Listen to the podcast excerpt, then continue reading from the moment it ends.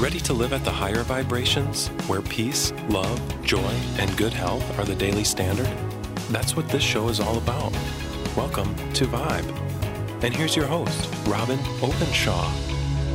Hi there, it's Robin Openshaw, and welcome back to Vibe. I am getting ready to leave on my three weeks in Switzerland where I take Green Smoothie Girl followers to do a liver detox. Some people stay for a week, some people stay for two weeks, but I've been going there for eight years now.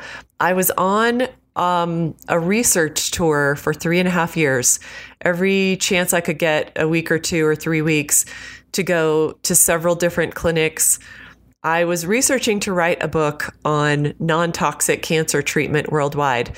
Didn't actually write the book, and not because I'm not a finisher. Usually I finish my projects. That's a whole other subject. I basically found that um, there are a lot of practitioners doing good work to help cancer patients heal, but I couldn't really prove it very well. I couldn't really prove it except with anecdotal evidence. And uh, plus, these these businesses kind of go in and out of, you know, even being in business and what kind of work they do. It's hard for them to run a business treating people with other modalities besides chemotherapy and radiation, which is a bit of a monopoly here in America, and not because it works so well, not because it's so effective and helpful to people, but just because uh, pharmaceutical companies that produce chemotherapy are very, very powerful inside all of our medical institutions. And it's just what our oncologists are trained in. So I was wondering what people do to heal after chemo and radiation.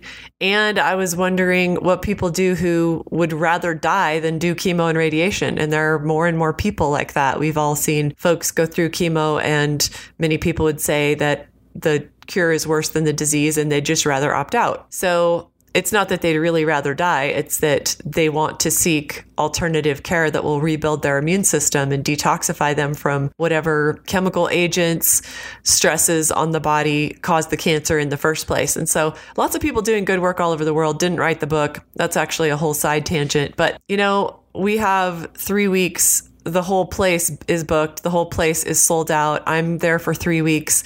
My dear friend, Dr. Tom O'Brien, does three weeks of liver detoxes right after me. His sold out in two days when we told his audience about it. So I'll be posting about it. I'll be there from June 17th through July 8th.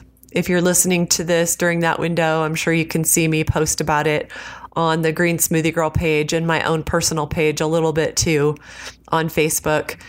Uh, but today I am interviewing a very interesting researcher and advocate for human beings and the planet. His name is Jeffrey Smith.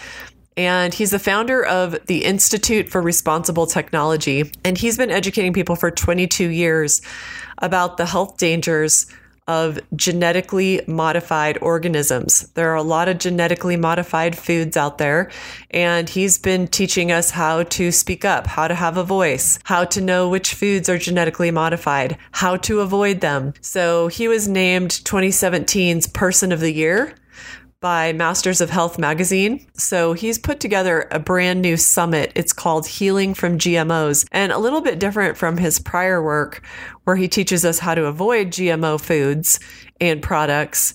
This particular series is where he interviews 18 experts about how can people heal from their exposure to glyphosate and Roundup and genetically modified foods. Those two issues can't really be pulled apart very well because genetically modified foods are actually gene spliced to be Roundup ready. And so they are all sort of part and parcel of the same issue. So for sure, sign up to participate in his free summit. It'll be airing for free for a week in July, but you want to get your seat in the summit right now. You can sign up at greensmoothiegirl.com slash GMO summit. That's greensmoothiegirl.com slash GMO summit. So, welcome to the Vibe Show, Jeffrey Smith. Thank you. I am so excited to ask you all these questions today because I feel like GMOs are a subject that are on people's radars. I haven't told you that one of my most watched videos has gotten literally millions of views we'll make sure that that video is in the show notes where I talk about how we have to vote with our dollars because our government isn't protecting us very well. And that video's had millions of views. It's had tens of thousands of shares. And I feel like there are a small minority of people who are very clued in to the impact of genetically modified foods and plants in general on our health. But I want to go deep with you today about this issue. Talk a little bit about how bad are GMOs really for our health? Well, that's an excellent question, and I have new data that is really eye-opening. Um, we, I, I've been telling people about the dangers of GMOs for 22 years, and people would come up to me uh, early on and say, "I can tell the difference if I eat a GMO. I can feel it," and I was skeptical. Uh, even though I was aware that rats could have major damage to their organs in just 10 days, I was somehow convinced that the effects on humans would be more of a background trend in disease rates, but not something that people would actually be able to feel.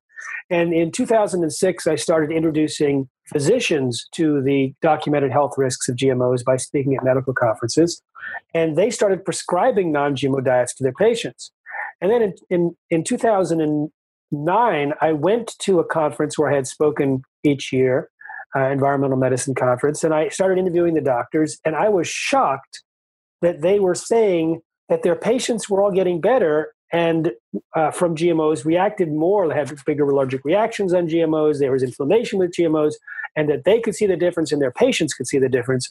And one doctor said, I prescribed non GMO diets to everyone and they all get better. And I was skeptical and I said, Well, what percentage? He said, I said everyone, 100%. Okay, 98% have improvement. And I said, How many patients have you prescribed it to? And she calculated for about a minute or two and then looked up and said, About 5,000. So I went to her clinic and started interviewing the patients. And sure enough, these, the results were incredible. So soon after, I started asking audiences that I was speaking at over 150 lectures, including medical conferences, what have you noticed or you've noticed in yourself or your patients when there was a switch to non GMO and largely organic? And it was overwhelming. The vast, the largest response was always uh, gastrointestinal and digestive improvement. Then there was increased energy and reduced brain fog, and there was loss of weight, and and there was allergies and autism and kidney problems and, and diabetes. I mean, it was all across the board. so we surveyed 3,256 people through the Institute for Responsible Technology subscription list, and I asked which diseases or disorders did you notice changed when you switched to a non GMO uh, diet? And there were 28 different conditions, and it matched exactly the kind of conditions that we heard when we asked audiences at 150 lectures. So, um, right now, there is, excuse me, there is anecdotal evidence, which when you build it up, it becomes data. But then if you look at the livestock that were switched to non GMO feed, they get better in many of the same diseases and disorders as do pets. And if you look at the animal feeding studies, where the lab animals were force fed GMOs or the Roundup herbicide that's sprayed on most GMOs, they suffer from either these disorders or their precursors. And then if you look at the specific modes of action of GMOs and the Roundup herbicide, and in one, some cases the Bt toxin, which is the toxin created by certain corn varieties, you could predict these problems. Okay, so can we really separate the GMO issue from the Roundup issue? Roundup being glyphosate, which I think 20, 20 million tons of it have now been sprayed on crops worldwide. Some countries are slowing down their, you know, willingness to let their farmers spray it. I know Europe has some initiatives and they just voted again in the last year and I think very very narrowly uh, kept limits on Roundup here in the US. We're in love with it though. We spray it on everything. We spray it twice on wheat. Uh, are GMO crops always sprayed with Roundup? How do you separate those two issues and which one is the worst one if that's even a valuable question at all? It's an excellent question, and it's a question that has bugged scientists for years.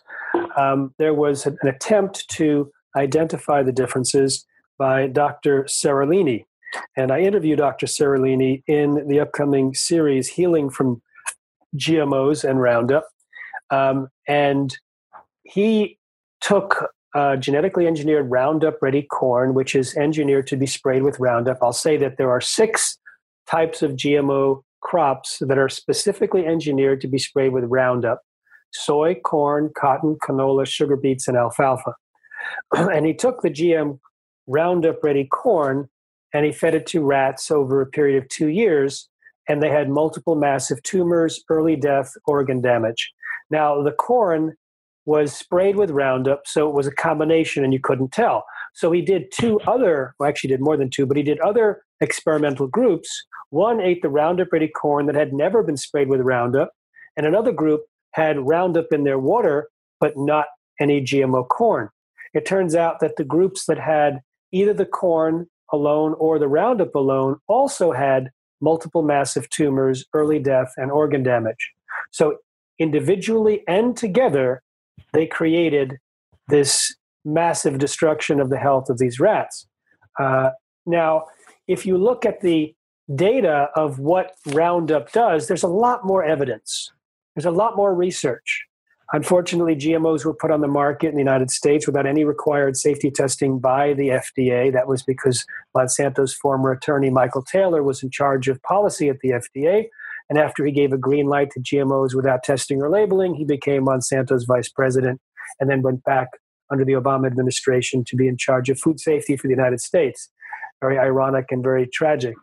But we have not, we don't have sufficient testing uh, we know that from an early test in the 1990s, simply the process of genetic engineering itself caused massive collateral damage in the caused massive damage in the in the DNA, which can increase allergens, toxins, new diseases, and nutritional problems. And rats that were fed these genetically engineered potatoes had potentially precancerous cell growth in the digestive tract, smaller brains, livers, and testicles, partial atrophy of the liver, damaged immune system in 10 days.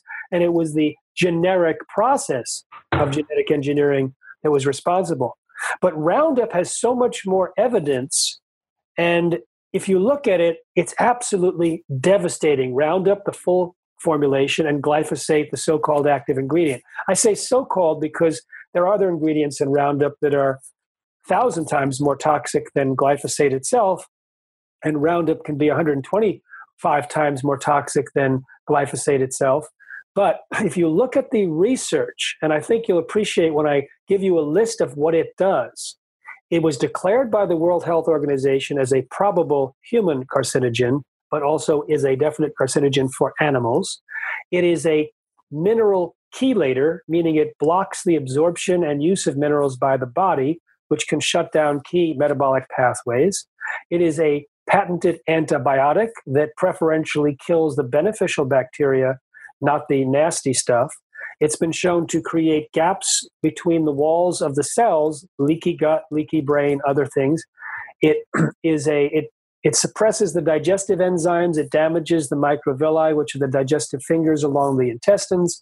Um, it is a mitochondrial toxin, and it also can create birth defects, and at higher doses is an endocrine disruptor.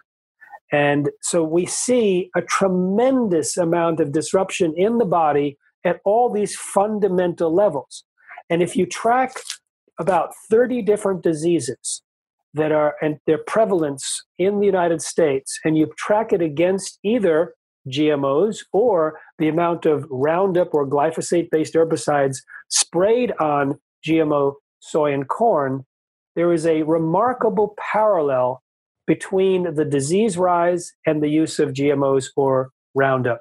And we, we know that correlation does not mean causation, but when you have all the other pieces in place, the, the probable or or likely causative factors, the, the effects on lab animals, pets, livestock, and humans, then we, we think that actually GMOs and Roundup may be responsible for sickness in the tens of millions or hundreds of millions of people around the earth. It's just absolutely devastating. I think the animal studies are really important because you might say, when it comes to humans, that if we're you know, educated and we are very specifically only purchasing products that we know to be non GMO, we are also buying products that were tailored to people who care about their health and are willing to pay a little bit more. And so we are also opting out of the Roundup and probably a lot of other sprayed pesticides because they're like to be, or herbicides, um, because then we're also getting organic and we're also going to have those products have a lot less chemical additives because they know their audience. They're not they're not aiming for you know the people who are buying the cheerios in the in the kroger store or the walmart. And so the animal studies where it's easier to isolate that this is this is actually the genetically modified food that's causing the problem. Do you agree with that? Yes and the issue is with most of the GMO studies, they compare um, feeding animals with GMOs or Roundup to lab laboratory animals that are eating standard rat chow or mouse chow. And the chow, which is the standard laboratory ration, has GMOs in it and it has Roundup in it and heavy metals.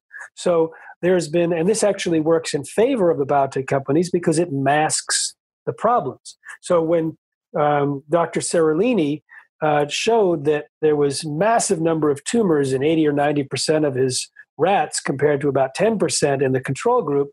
The biotech industry said, well, actually, those rats typically get 80 or 90 percent of uh, or 80 percent tumor rate.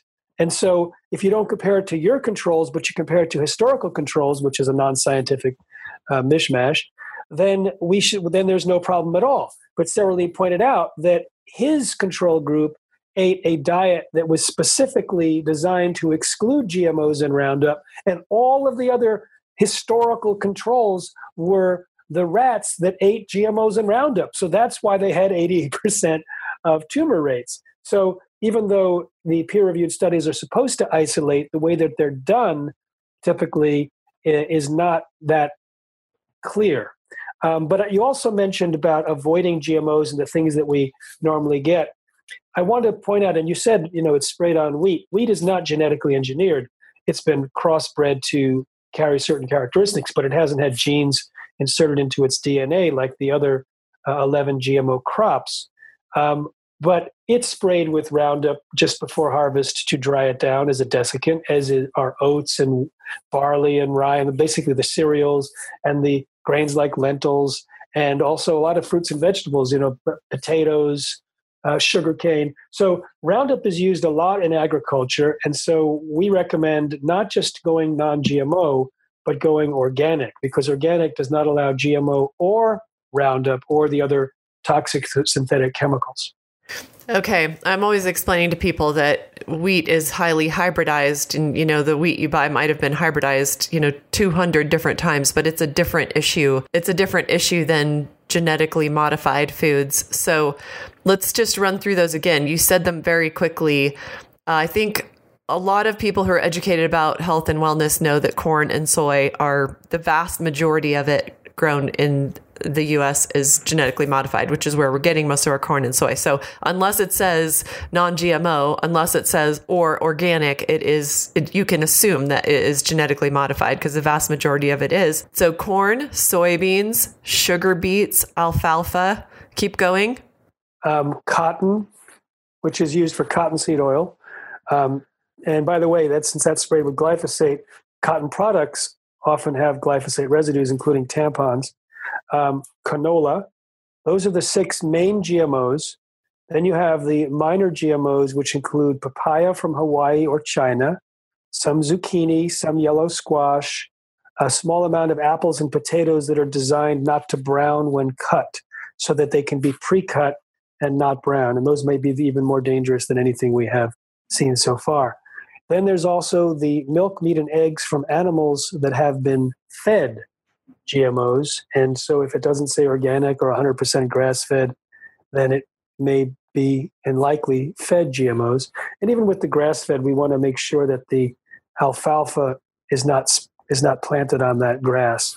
Um, so those are the the basic GMOs. There's also genetically engineered bovine growth hormone, which is injected into some dairy cows. Most American dairies have on their labels that they don't use it. They don't either. Yes, they don't use artificial hormones or RBST or RBGH. They all mean the same thing.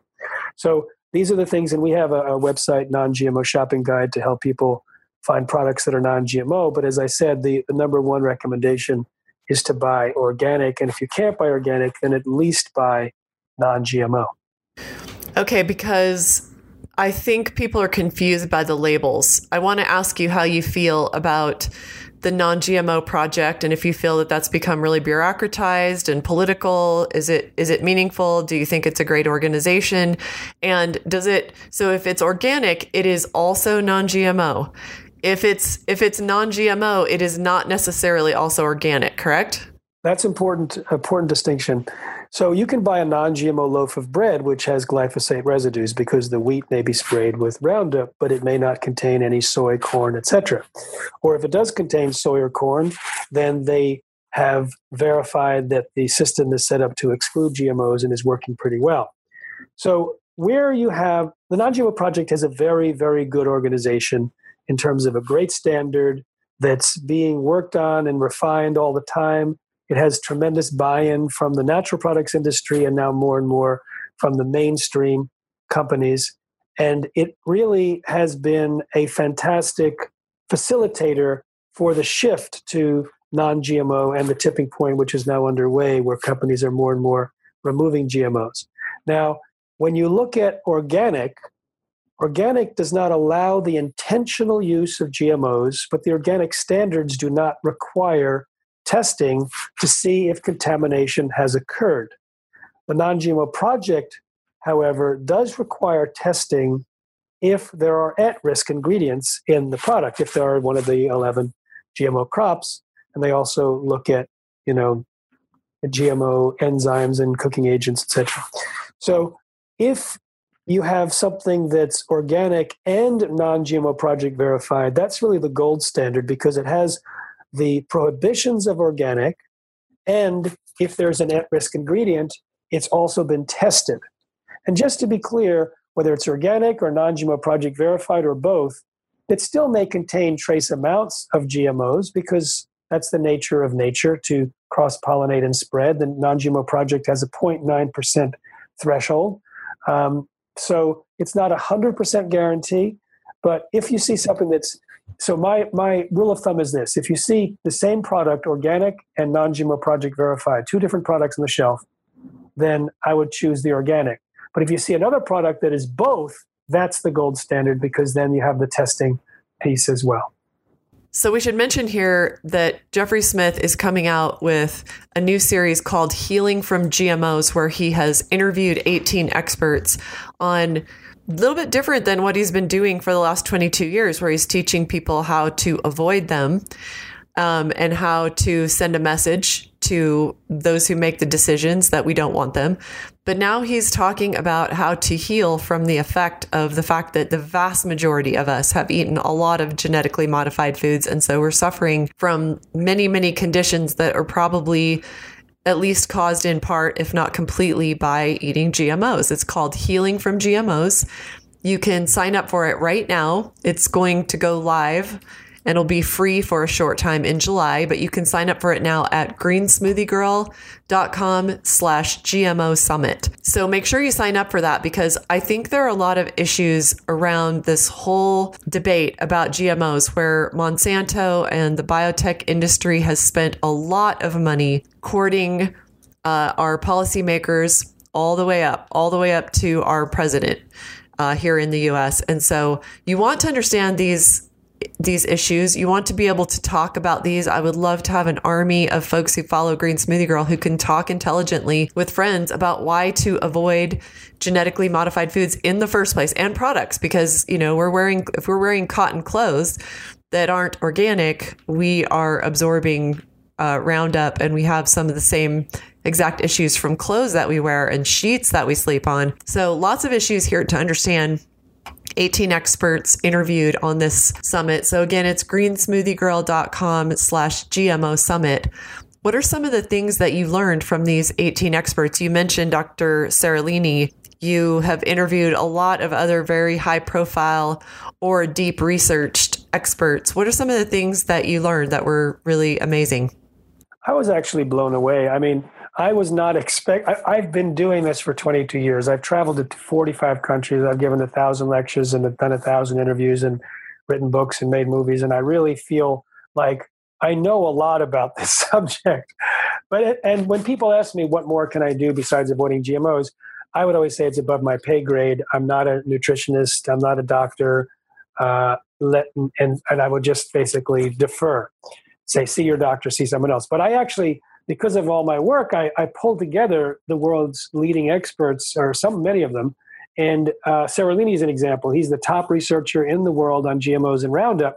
And one of the things he did was to test certain herbal combinations on human cells to see how it detoxed glyphosate.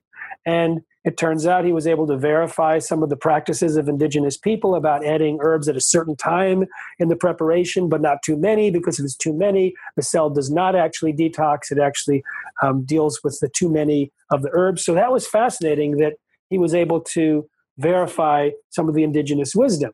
And we have, um, you know, we have David Sandoval who and, and a formulator uh, who figured out how to create a product to help pull the glyphosate out of the tissues and remove it from the body. And they did a preclinical trial and found 74% of the glyphosate in the urine was reduced by, by 74%. So the amount of glyphosate in the urine was reduced even without changing the diet.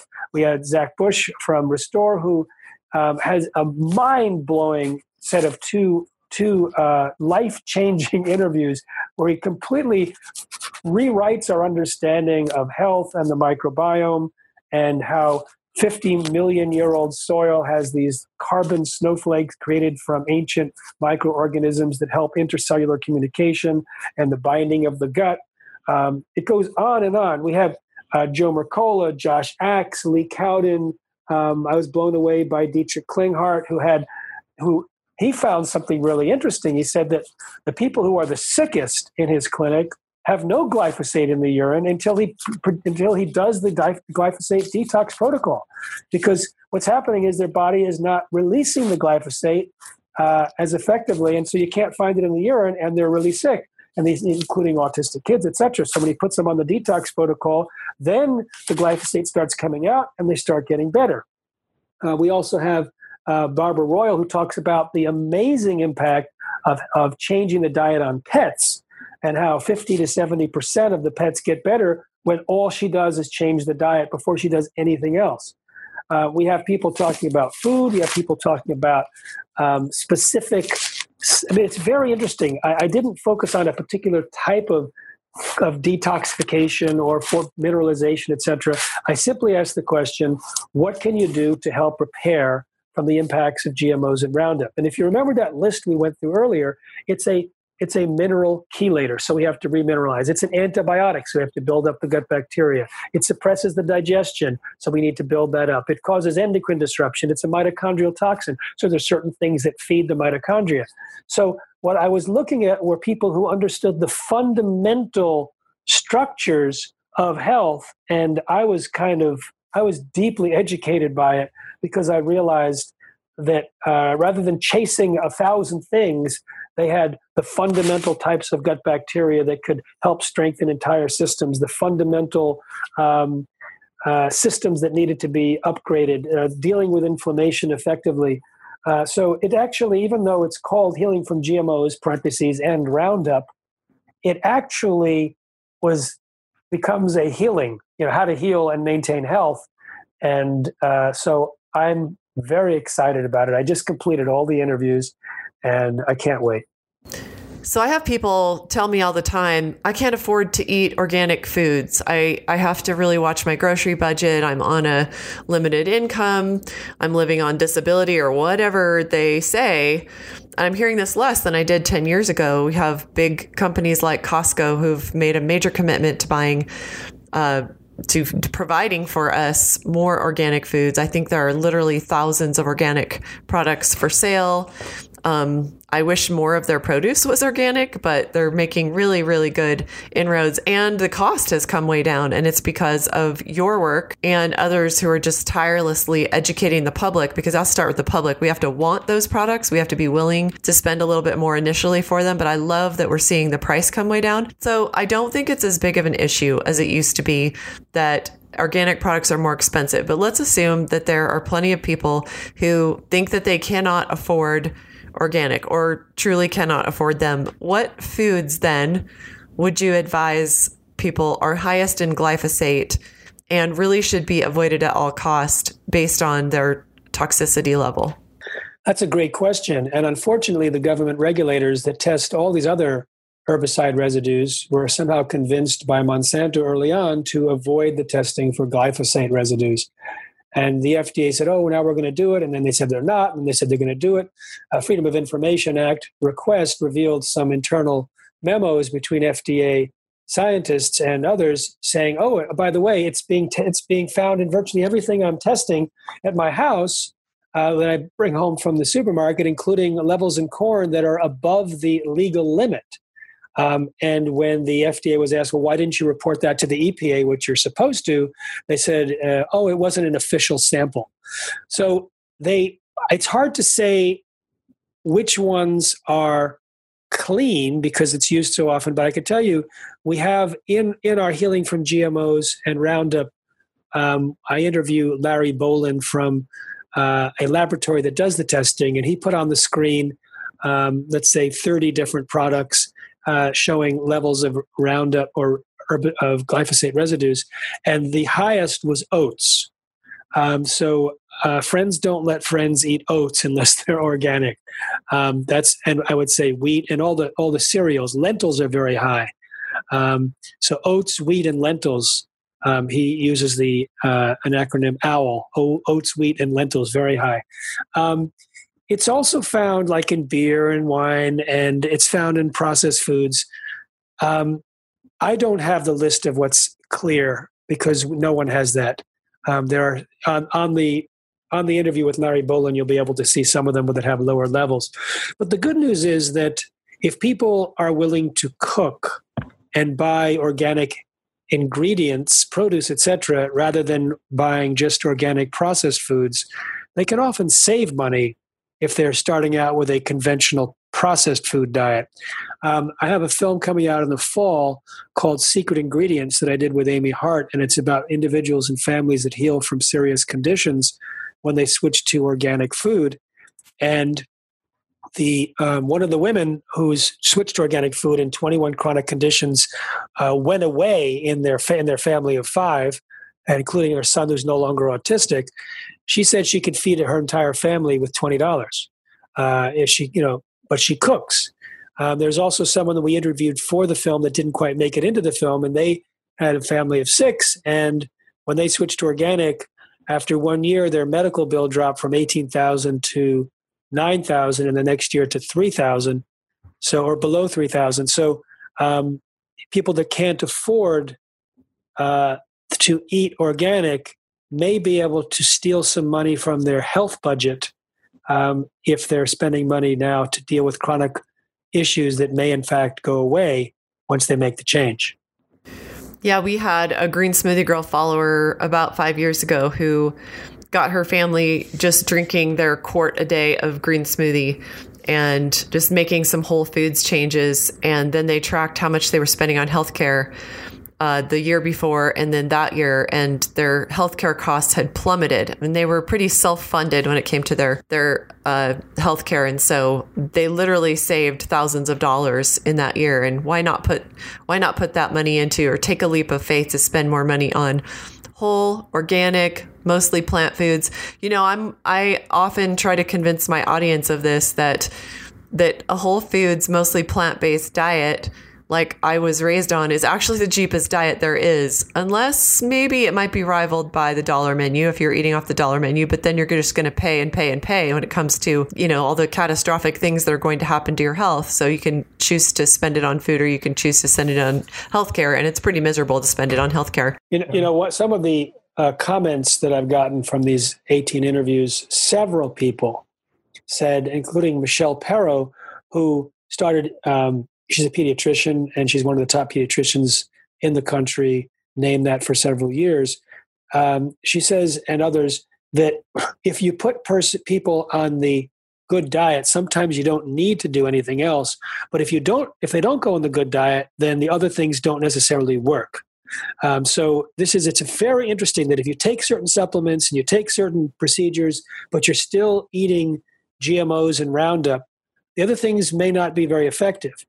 They may start to be effective when you're not continually exposing your body to these uh, dangerous uh, substances. Yeah, and like we were alluding to earlier, when you're eating GMOs and Roundup, you're buying foods that were made by food manufacturers who who know that you're not the kind of person who cares about that and you're a lot more likely to be eating a lot more chemicals, heavy metals and uh, grains and other foods that have been stripped of all the parts of them that are good for you. Like they throw away the fiber because they wouldn't want to make you actually have to chew your food or have it be dense at all. you know, they're going to make it light and airy and throw away the fiber and throw away the, the germ in the grain, which is where all the, you know, B vitamins are and many other nutrients. And so you're, you're not, when you're eating GMO foods and foods sprayed with Roundup, you're getting a lot more than just the exposure and the toxicity of those two issues. You're you're getting like a 10 times that in in other issues that come come along with those same foods. So we it's like you just said, it's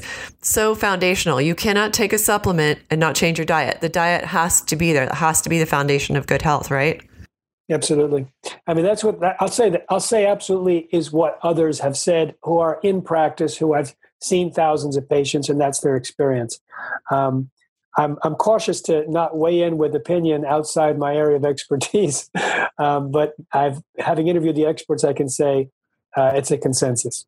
So, in addition to changing their diet, what more can someone do to heal from the many years of exposure to GMO foods before they knew better? Well, if I compile uh, a picture from just some of the recommendations, um, well, one person, uh, uh Tom O'Bryan, he has a, a, a supplement that he's developed that breaks down 60% of the Bt toxin insecticide found in GM corn while it's still in the stomach. Now, that same thing also breaks down all the top eight allergens before it leaves the stomach, but Bt toxin is resistant. So, so there's things you can do that in case there's accidental exposure to reduce its impact. Um, there's if you were to look at the the general lifestyle presented and the general recommendations by the 18 experts, it's too much for any individual to do. And there's not, they're not necessarily the same, the same protocol. Two people talk about infrared saunas, but they have different protocols. Some people, one of one of them, Dietrich Klinghardt, talked about taking chlorella a few hours before, so that when the when the toxins get liberated from the infrared sauna, then they get bound to the chlorella and taken out through the through the elimination system. Uh, whereas Lee Cowden has a program for cleaning the lymph afterwards by doing rebounder and and the chi machine. And that's just the, the physical stuff. But there's also, uh, if you listen to Julie Daniluk, she has specific fruits and vegetables that she recommends to rebuild the way that the liver detoxes in its in its three phase or its two phase detoxification. And so she's got a whole program where you don't need to necessarily take a lot of supplements. But other people say, well, actually, the fruits and vegetables are denuded in a large part by certain minerals, and you need to supplement. And some people like Mercola have a long list of very specific supplements that are key to certain metabolic pathways and, and healthy angles. Now, it's interesting. I say it's too much for any individual to do, so it raises the question are you going to simply get confused and overwhelmed? Well, we actually have, we, we help people sort of sort that out in the q&a and a lot of people make decisions very differently where some people will do a food and, and supplement diary and figure out what works. Other people will use intuition. Other people will vibe into, let's say, oh, I love this guy. I love this product. I love this person. I love this doctor. And I want to try what he or she says. So um, my job was not to try and create a protocol. My job was to bring together people who have had success and ideally success both in the laboratory and in clinical practice. So, to, so we had some who were scientists, some who were clinicians, and some who did a bit of both. And so we, it's kind of a survey of what things people can do in terms of supplements, di- uh, diet, lifestyle, and then it's a question of people doing something and then seeing what happens in terms of their health. And I suspect that a lot of people are going to feel a lot better when they try, when they weigh in and try certain of these recommendations. So, again, the Healing from GMOs Summit, you can sign up for it to watch it for free during a week in July. But so that you get notified of that when that week is, you want to sign up at greensmoothiegirl.com slash GMO Summit. This is a big question I'm going to ask you, but how did Monsanto become so powerful that our government, our legislature, our executive branch looks the other way why are we so unprotected from the level of regulatory agencies and people who are charged with protecting our health and and who else is implicated besides Monsanto and what did Obama do did he help us on this or hurt us on this and what's Trump doing talk about the politics of GMOs and biotech Big question. In fact, I'll take it even bigger. It's a global issue. As I travel to India, I see a complete corruption of their approval process. In fact, uh, the Supreme Court asked one of the top biologists in the world to attend their approval committee, and he I, I interviewed him, and he reported that not a single GMO in the world had been properly tested. It's basically a pro-GMO rubber stamp committee that he was dealing with, and uh, he reported that to the Supreme Court, the health minister, and the prime minister. And I saw it in Brazil, where I interviewed a minority member of their approval committee who said that it's like pulling their hair out because they can prepare a whole long dossier, 90 pages of why G- this GMO shouldn't be approved, and no one in the majority actually even reads the dossier. They just rubber stamp an approval. So as I've traveled to these countries, um, the local uh, anti-GMO campaigners inform me of which minister or which ministry is basically been captured by Monsanto. And it's the same case in the United States, where we have both the EPA and the FDA, as well as the USDA. Um, the current Secretary of Agriculture, uh, Perdue, as well as, as uh, the former secretary under Obama, um, they both were biotech governors of the year, named so by the Biotech uh, Industries Organization. Uh, because they're promoting biotechnology. In fact, they wouldn't have been able to be a USDA department um, secretary unless they were pro biotech because there's such huge sway over agriculture. In terms of of the mechanics of who how they manipulate, um, and it's a little different than how they got there. But how they manipulate is they have the, their own people inside these agencies. So when Monsanto wanted to get approval for their bovine growth hormone, not only was Michael Taylor, their former attorney, in charge of policy, but the person who was their former PhD working on the on this testing of, of bovine growth hormone, uh, Susan Sechen, she became in charge of the FDA's review. Um, Margaret Miller was working for Monsanto and did research on RBGH, and then headed a division in the FDA that reviewed her own research. Um, and it goes on. So, in the EPA, um, because of a lawsuit filed on behalf of people who suffered from non Hodgkin's lymphoma, uh, the, F- the Monsanto was forced to turn over millions of documents. And it showed that they had their own lapdogs in the EPA, including Jess Rowland, who was uh, basically in charge of determining whether glyphosate was a was a carcinogen. And he had worked with the with Monsanto executives and was able to help force another government agency to not do an independent evaluation and even said to his Monsanto handler, if I can kill this research, I deserve a medal.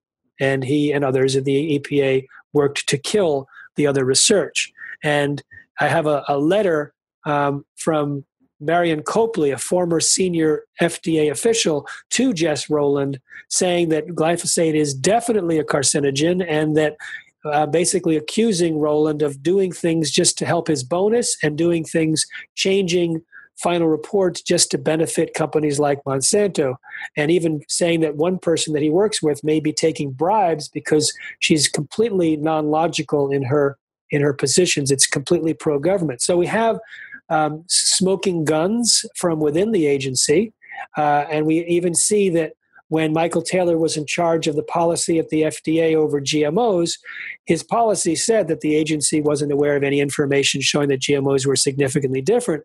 But nine years later, because of a lawsuit, we found out that that was directly in in conflict with the actual opinion of the experts at the agency, which said that GMOs are not only different but dangerous and needed to be tested. So the scientists who have integrity were ignored, their concerns were denied. Now, how did they take this position? How did they get there? Well, it's a complicated situation, but it's pretty it's pretty comprehensive. They use lobbying, they do um, political contributions, they do the revolving door, as we said. They also give money to academic institutions and then force them to do to not do research in certain areas. And if someone does research in the areas then they could threaten to withdraw their funding. They pay money to the agricultural organizations and so they basically um, dictate terms there and the land grant universities which they put give money to and, and organize the research agenda they then give the the, the biotech agenda to the agricultural extension agents that go to the farms. Um, so it, it's a complete lockdown. Even even the I was told by someone who writes for a uh, farm magazine. She said she'd like to interview me for some other magazine. I said, "What about for the farm magazine?" She says, "Oh, we can't say anything against Monsanto because they're a major advertiser." So you get the point.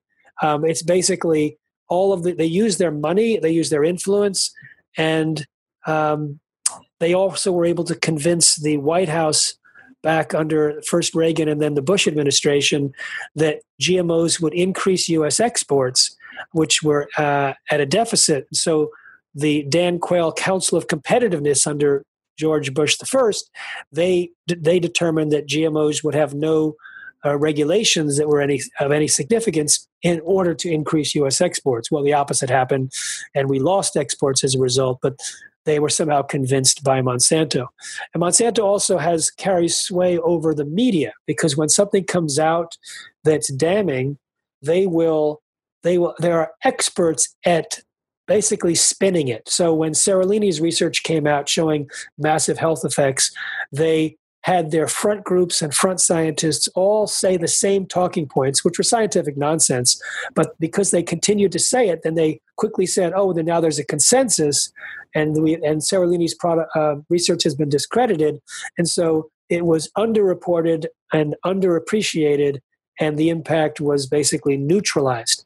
They also used their influence in the political scene to cause certain people to be fired or gagged, like the case of Dr. Arpad Pusztai, who was uh, doing research on behalf of the UK government to figure out how to test for the safety of GMOs.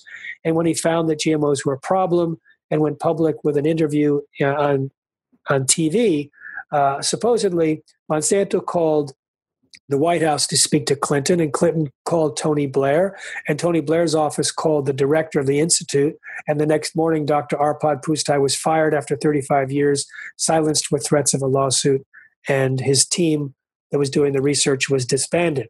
So there's tremendous high-level political influence as well as influence on on on informational levels.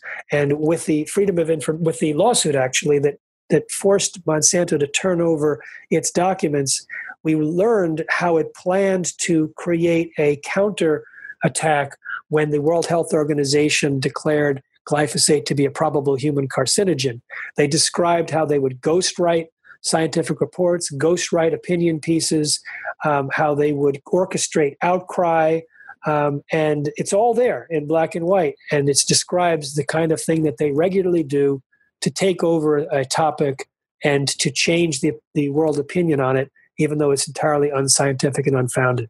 That was a really good overview of the problem. And I know that you could talk at length about the details of each of those ways that the biotech industry that is extremely wealthy and has a tremendous amount of control over everything from chemicals and what they are allowed to be used for, all the way to seeds and the production of seeds, and even suing small farmers who are they, they want to control the entire uh, seed uh, inventory of the world, um, so that you know that's just um, that would just be majorly profitable for them if nobody can get seeds if it's not through them and then they also control uh, what the seed actually is this isn't intended to depress you all, my amazing listeners. This is intended to help you understand that your government isn't likely to protect you anytime soon from GMOs and Roundup. However, the work of Jeffrey Smith has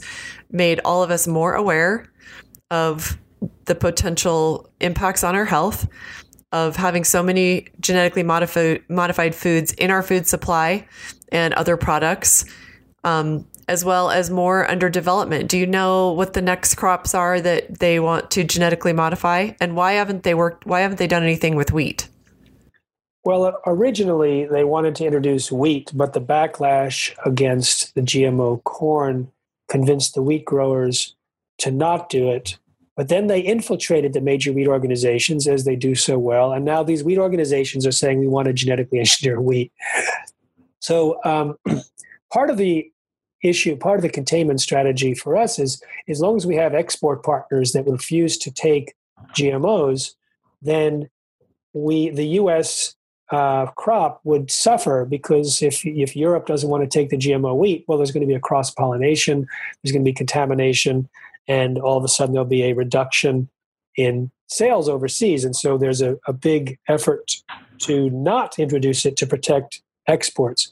Um, but now in the United States, there's actually not just exports, but there is a tipping point going on uh, because we've been educating people about the health dangers so that many of the major food companies are now saying non GMO. Ideally, they, we want them to use the non GMO project label so that it's a very specific public standard with third party inspections and testing. But uh, sometimes they'll just self certify, and we don't even know what their criteria are. So, but in, in, in any case, many, many of them are becoming non GMO, and we see that the tipping point is underway, which is very good news.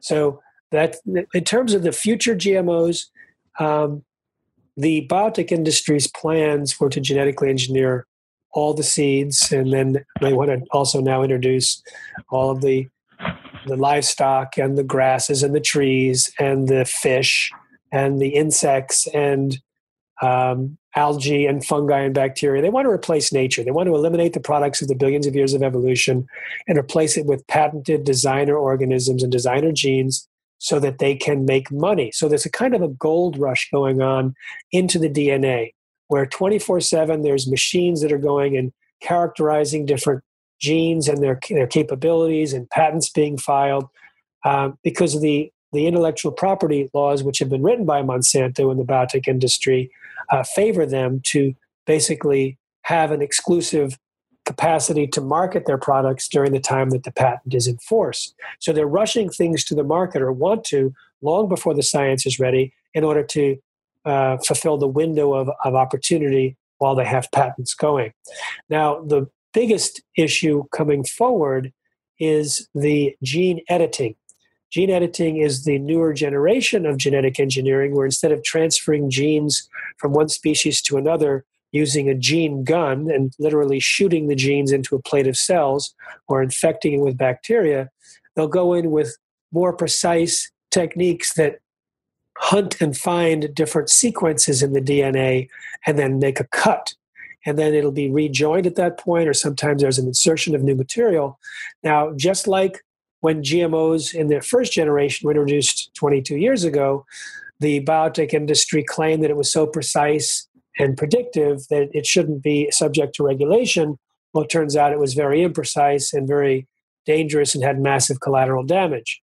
So now with the gene editing techniques like CRISPR Cas9, they're just dusting off the same arguments. But if you look at the research, it turns out it also causes massive collateral damage and unpredicted side effects and will cut at various places. And there could be dozens or hundreds or thousands of different uh, mutations that are unaccounted for. And so the problem is that because they saw the backlash against GMOs, they're now trying to convince the governments that gene editing should be a, a, a, loophole, that it shouldn't even be considered a GMO, it should be considered breeding, and that it should have no regulatory oversight, no requirements for reporting. And if something isn't patented, then we wouldn't even know if it was edited, and we could end up with a gene edited gene pool of virtually everything that we're facing, everything that has DNA, because it's basically a gold rush to try and make a change uh, and sell a new improved version of nature. Now, if this is a huge threat, it could reverse all the benefits, all the progress we've made so far with more than half of Americans concerned about the dangers of GMOs, and they're spinning the science like they know how to do. So here's the message to your audience uh, gene editing is genetically engineering, genetic engineering. It is not safe, it is not predictable, it is not ready for prime time. Now, at the Institute for Responsible Technology, which I founded, we are uh, not against genetic engineering in all applications. We're not against the use of GMOs for science, for research. We're not against human genetic engineering where it is non-inheritable, where it's just to a, to to fix a defective gene in an individual but has no effect on the species. It's a contained use with with conform with consent, but we are against the uncontained use in two ways. That is the use of GMOs in the food supply in any way, because it's an unpredictable, uh, side effect prone technology, and the release of GMOs outdoors where it can spread and affect the gene pool for all future generations because we have no technology to clean it up. So this is what we would like to um, leave people with: is that that gene editing and what's so-called synthetic biology these things are dangerous they should not be used outdoors they should not be in our food supply that was very well said. Thank you. I just have one more really big question for you. Well, maybe two, because I'm going to ask you what people can do to to make their voice heard besides, you know, vote with their dollars. So my my other question for you is that when Monsanto rose to power and has continued to become wealthier and more insinuated inside all of our government agencies that are supposed to be they're supposed to be, you know, watchdogging our health the rhetoric was that there would be higher crop yields and that with their breakthroughs in technology, they would be able to feed the world's poor. And other rhetoric like this that made us feel warm and fuzzy towards the towards the motives of Monsanto and Dow and the other biotech companies. Have they even succeeded at this? Is there evidence that they have made any breakthroughs that they can be proud of and that we should uh, you know, honor them for, or has have those been broken promises? That's an excellent question. It's important because they've spent 250 million dollars collectively uh, in the late 90s, early 2000s to convince Americans that GMOs were needed to feed the world. So if people have that impression, it's part of the disinformation that turns out to be completely a myth. Uh, and it's interesting that Bayer is buying Monsanto and we'll eliminate the name Monsanto and is dusting off again the same myth, saying we are combining together to make a to be able to feed the world in the future. Well, the experts at Feeding the World were asked to study it by the UN and by the World uh, World Bank and many other major organizations, and so they created what's called the IAASTD report, which was written by more than 400 scientists. Uh, it took years to compile, and their conclusion was that GMOs have nothing to offer nothing to offer their goals of feeding the hungry world, eradicating poverty, or creating sustainable agriculture. They promoted agroecology, which is a kind of a beyond a beyond organic, which can double yields in developing countries, whereas the average GMO does not only not increase yields, it can decrease yields. So whereas agroecology can double yields, the highest increase in yields that I've seen on a consistent basis was 0.3% per year, but the actual um, seed development in terms of varieties and regular hybridization does even better than that. So they have not been successful at increasing yields. On average, they have not been successful at developing a technology that's good for feeding the world. In fact, you asked about their intentions. If their intentions were truly to feed the world, they would never have developed Roundup ready crops as their primary because in, in the developing countries, the weeds that the Roundup kills, that's also called food and, bio, and, and biodiversity. And so they do cross cropping and multiple crops in a field in the developing worlds. And using Roundup is a disaster. Uh, not only can stay the glyphosate can stay in the soil for months, years, and even decades. Um, it destroys the biodiversity. It destroys the, the bacteria and, and microbiota of the soil. It forces the farmers to be dependent on chemical inputs. It poisons the food. It damages the ecosystem in many ways. And it ends up in the water supply, even in the air and in the rain, like it is in the Midwest. So it's a complete disaster. It's not their motivation, it's their hype and GMOs are not designed to feed the world and are basically incompetent at this time to do so. Okay, very interesting. What can people do to weigh in on this, to educate others, to send a message to policymakers? How can we be involved? Well, we have an institute called the Institute for Responsible Technology at responsibletechnology.org. And we have so many things that people can do, and it really depends on, on their uh, inclination, their skills, their time. I would suggest that you go to our website at responsibletechnology.org and sign up on our newsletter. And that way, we'll have new things for you on a regular basis. Uh, we released a film called a film on pets and GMOs. So we're trying to create a tipping point for the pet food industry. It turns out we had eight veterinarians in this short film describing how when they switched their dogs and cats to an organic diet, dramatic improvements uh, follow. So we're, we're, we have a program uh, that is we're trying to introduce the same effective tipping point technology into other countries. We have a we're a nonprofit, so we we accept and welcome and invite donations. Uh, we have a lot of programs that are unfunded and are sitting on the shelf waiting to be implemented. And we actually have been super successful with a small amount of money in the United States. And now we want to spread that success to 16 targeted countries and expand our success into animal feed and and finish the tipping point in the United States. So uh, money is very important. And we also have volunteers working not only with us, but also in their local communities showing our films, etc. We have a, something called the Tipping Point Network, and we also have a speaker training program available on our site. So we have a lot of different things depending on if people want to be a speaker, an activist, a click and send revolutionary where they're sharing stuff on Facebook, etc. So there's a lot of things people can do and I want to encourage people to it's not just for health, but it's actually as we talked about it's something for all future generations and all living beings because if we don't stop it then we are we're going to be passing on to future generations a Monsanto nature, not the products of the billions of years of evolution, but the distorted, side effect prone gene pool, which is something that we do not have a technology to clean up. So it's it's rather urgent, but it's also an opportunity for people for the first time in human history to have a positive influence on all living beings and all future generations. So it's actually an opportunity rather than a burden if you think of it that way. Well, you've just been a wealth of information, and my audience would be well served to go sign up for the summit that Jeffrey Smith has put together that launches in July 2018. You can sign up at greensmoothiegirl.com slash GMO summit. If you'd like to be involved in any of those initiatives, I'm going to be getting more involved myself. Go to responsibletechnology.org. Thank you so much for being with us, Jeffrey Smith. And thank you so much, Robin. And I want to say safe eating to everyone in the audience.